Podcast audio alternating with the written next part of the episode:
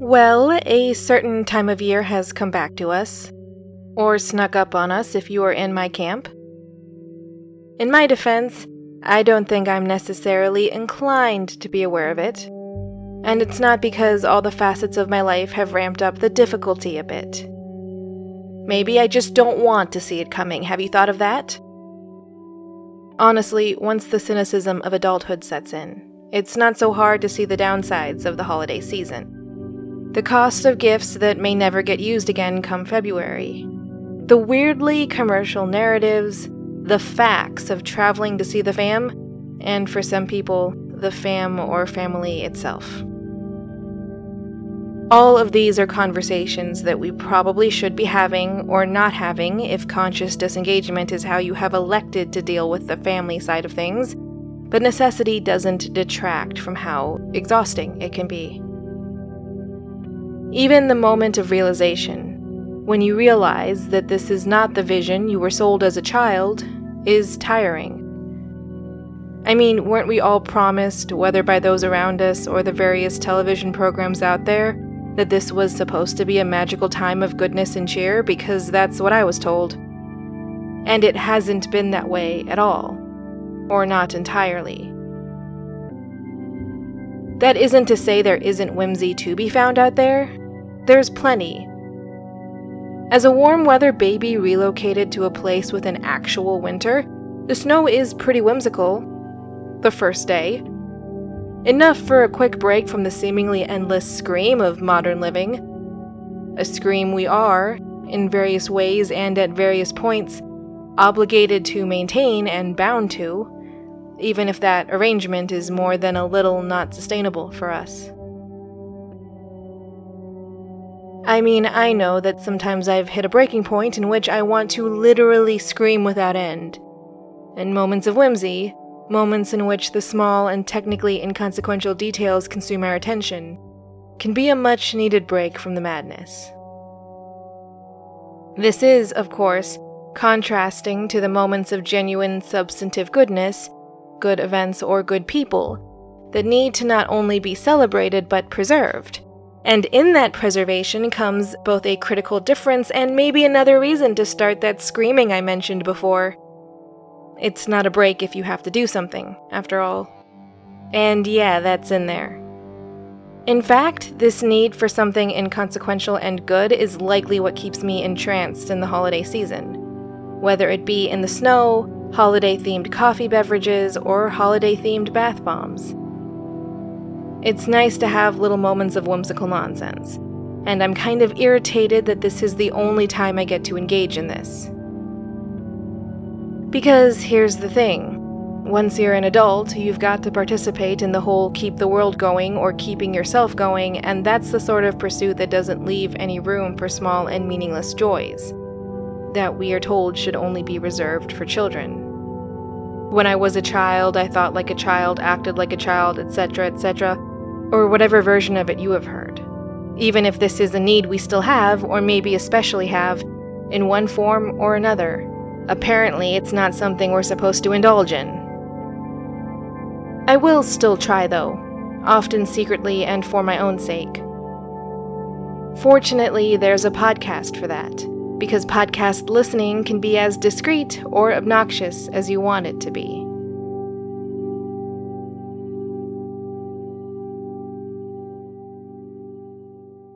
Hi, it's Em. Welcome to episode 76. So you see, apparently there's this Burger King in Chicago that has a magical time rift or portal behind it that you might fall through. Other people have fallen through it. How many exactly is definitely hard to know for sure. I mean, people can be clumsy, and Chicago's the sort of city where odd things happen all the time. But because it is a city, we all just accept that these things are normal. Also, it's not like people can tell you when they fall through this rift. It's something of a one-way street, but there was this one guy who fell through the portal with his podcasting equipment, so he's able to broadcast with the faint Wi-Fi he's able to get through the rift from the Burger King. And that's Hello from the Magic Tavern, right there. It's literally this call from a fantasy world or void, where magic is the norm. Brought to you by this guy from our world who just happened to have his podcast equipment with him when he fell. It actually kind of worked out for him, I guess. Well, okay, not really. It kind of sucks for Arnie because he's got a wife and kid to get back to, but you know, it's not like we shoved him through the rift. So if he's making the most of it, we can help him do that. To give you a bit more reference and grounding, Hello from the Magic Tavern is one of the podcasts Vulture featured in their most influential audio fiction list that made the rounds some time back. And when you consider the way that list was framed or presented, some of the items on that list are a great example of questionable and controversial choices. But hey, I'm not familiar enough with timing or distribution networks to offer up any constructive feedback on that, as evidenced by how small my shows still are, and that's only a half joke. But regardless of my dark humor / not humor, to me, Hello from the Magic Tavern deserves to be at least an honorable mention on every list of good audio fiction. To present a brief argument on that front, for one, the timing is right. It was launched in 2015, before the rise of podcasting and audio fiction, and it's been uploading weekly almost without fail since then. It's been a part of the podcasting space since the space was really built, and undoubtedly, having been around in a time when variety was a bit scarce, it's not so hard to see the potential for influence. Not that I could really trace its legacy through other shows. For one, I am nowhere near talented enough to do that. And two, it's a fairly unique premise that was still open enough to become almost anything. But even still, if Hello from the Magic Tavern inspired you to create, that inspiration could mean literally anything. Like pushing boundaries, which is what podcasting is all about. Personal deficits aside, I still feel fairly confident in cheering this podcast on, even if it is a bit of a personal bias. I mean, hello, that's what Miscellany Media Reviews is. And there's a reason for my enthusiasm, even if it is not the best one out there. Beyond it just being one of the first and most enduring, it holds a dear place in my heart. And while my heart is not all that important cosmically speaking, the key that got it here likely fits into a lock or need that many of us have. A need for a break, but not escapism in the sense you might be thinking of. This is not the escapism that is secretly tied back to the problems of your life, but repackaged in a more acceptable manner. I'm referring to a very different kind of break, the kind that we aren't supposed to have, and that manufactured loss that I was lamenting in the first part of the episode. In this break, well, nothing really matters. It brings us joy, but little else. It's like the equivalent of buying that ornament because it looks cool, or stopping for a hot chocolate when you should probably get to work early, or enjoying the snow despite the impact on yours and other people's commutes. It's coming to a halt, and not worrying, for a moment, about the chaos of the bigger picture. That's pretty much what this podcast is, with the added bonus of it being removed from our reality. As in, there is no guilt involved in choosing to disengage. In fact, this wouldn't even be considered a childish choice. It's more like an inevitability. Look, if you land in a fantasy world with no clear way of getting out, you've got a couple options. I know we see a lot of stuff about chosen ones randomly appearing and then saving this other world, but that's not going to be all of us. Sometimes you genuinely stumble into something that wasn't yours to deal with, and now you've got some time to kill. Or some other details you could think about. Details that bring you joy, or great confusion. Arnie is stuck in a quintessential fantasy world, and given that he really has nothing to do, he's making the most of it. He's chatting up some new buddies, and exploring the world of Foon, from the safety of the Vermilion Minotaur in Hogsface, like the rest of us would. And yes, I said like the rest of us. Let's be realistic here. It's fun to say that we would go off in pursuit of adventure, but it's a very different thing to do it. A thing that involves a weapon, which you probably don't have. Or money, which you definitely don't have. And look, maybe I'm not giving you enough credit, but I know for a fact that if I landed in a strange world, I would not be acting like the children in Chronicles of Narnia. I'm either running back into that wardrobe or finding some random but safe place to chill for a while. Maybe even nap. Especially nap. While Arnie doesn't seem so desperate for sweet, sweet slumber, he's just chilling in a tavern, asking questions and making jokes. And hey, he even managed to get himself a roommate. Checked that off the list. He's now living with a badger named Chunt. And Chunt's a pretty cool badger, but maybe I shouldn't talk too much about him, because that will lead to other conversations. Right now, he's a badger. Don't worry about the how. I'm certainly not going to think too much about it. The show will go into it, and good for them, this is just not for me. Sure, I'd be quick to call that reaction realistic. I mean, there is something in us that would want to seek out friendship in a time like that. And how could we rent out a room? In short, we likely couldn't.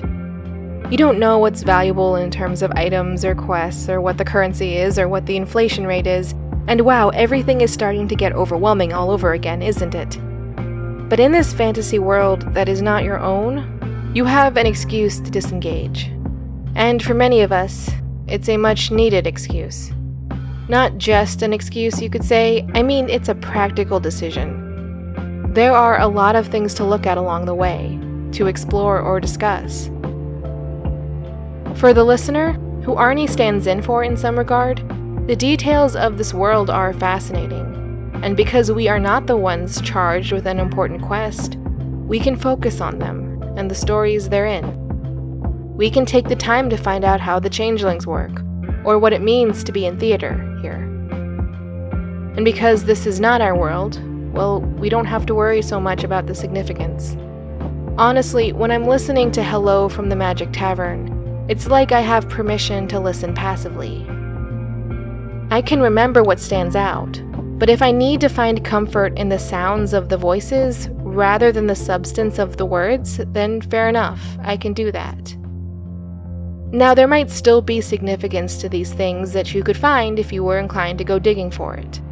I won't say there aren't, but odds are, the significance that is there, if you want to go digging for it, is that, well, the actor wanted to mess with his buddies. Because yep, it's another improv show. And it's a really cleanly held together one, especially in the beginning.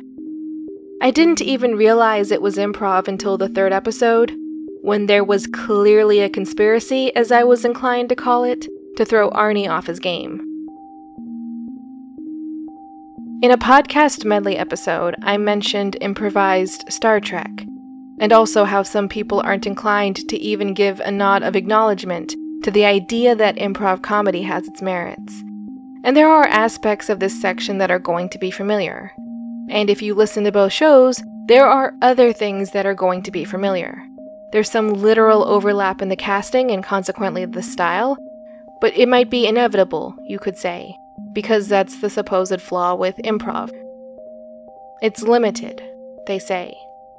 If this were a scripted audio fiction, these people would be inclined to say that it would be better. There would be more substantive themes and plot threads, plans, directions, that's where it's at.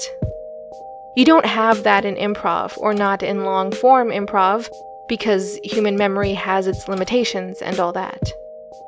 And Improvised Star Trek is designed in such a way that it does not necessarily have to hold too many narrative threads together. Hello from the Magic Tavern is a bit more ambitious in some regards, and some would say more inclined to fail or be some sort of a waste. You see, there's that impulse to criticize or dismiss this style of comedy, because, well, real art or anything of worth or value has to come from careful consideration, right? Which means time. And you know, you don't have time in improv, that's the point. There's no meditation, and meditation bears meaning, and apparently all media has to have deliberate meaning, right? Well, I hate that entire thought process. So it's fortunate that it falls apart in a couple places, but one in particular is thematically relevant. Namely, there is a significance to improv, even if that significance is a bit ironic, because there is not a set one, or not the sort of one that bears a sense of fatigue. At its core, improv is just about joy. It's a style of performance that bears resemblance or could be called a game. And games might seem like childish things, but they do fulfill a need. A need for this break from the complexities of our reality that this definition of art insists upon incorporating into its existence. In improv, this escape is somewhat inevitable. The mind is diverted from its normal obsessions while it's trying to be witty while still keeping up with the story. It's focusing on immediate details that, cosmically speaking, are super irrelevant. It's like it takes the sort of escapism that comes up in discussions on media and takes it up an additional notch because of this randomness, this unnecessary nature of some or many of the details. The fact that a great deal of this call-out from the tavern is an exploration of a world and not a quest through it. I mean, I don't want to go into Chunt and why he is a badger, but you know, Chunt being a badger and that whole thing, it's not the sort of knowledge that I could ever utilize in any situation. It's too absurd. There's a lot of things about that world that are so absurd that you can't think they are important. They aren't at face value. But I keep re-listening to those first few episodes, when this sense of discovery and absurdity is at its thickest, because this is the part that brings me the most joy. That's the element that all my favorite episodes share. That some things just don't matter, they can't, but that means I don't have to take them with me when I stop the episode. It's one less thing I need to think about and then apply to my life. It's one less thing to worry about. Or rather, not one more thing I need to think about, because sometimes I can't. Like someone put metal in our workplace microwave last week. That's taking up way too much of my brain space right now. However, I will spare you that inevitable rant. I just like or really need that when I put on Hello from the Magic Tavern, I have permission on some other level to just rest in the joys of the moment. Maybe I can't stay long, but for now I can stop and breathe. I can just rest, if only for a moment. My holiday season is not without its difficulties. Thanksgiving, especially for me, is not great, and maybe I do need to sit in the presence of these difficult emotions, or work to entangle the odd societal fascinations we have, like how Black Friday is not the day after Thanksgiving anymore. Like I saw, quote, Black Friday sales the second Halloween was over, and that's just frustrating, and I don't even work in retail, but there we go. After the microwave incident, I can't handle that talk right now. So maybe it's fortunate that I don't have to.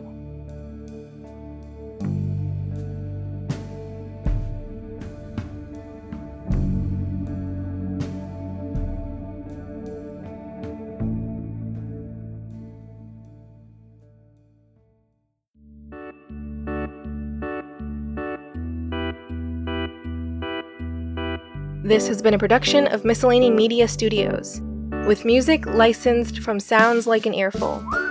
Thank you for listening. If you like the show, please consider leaving a review or checking out our other productions.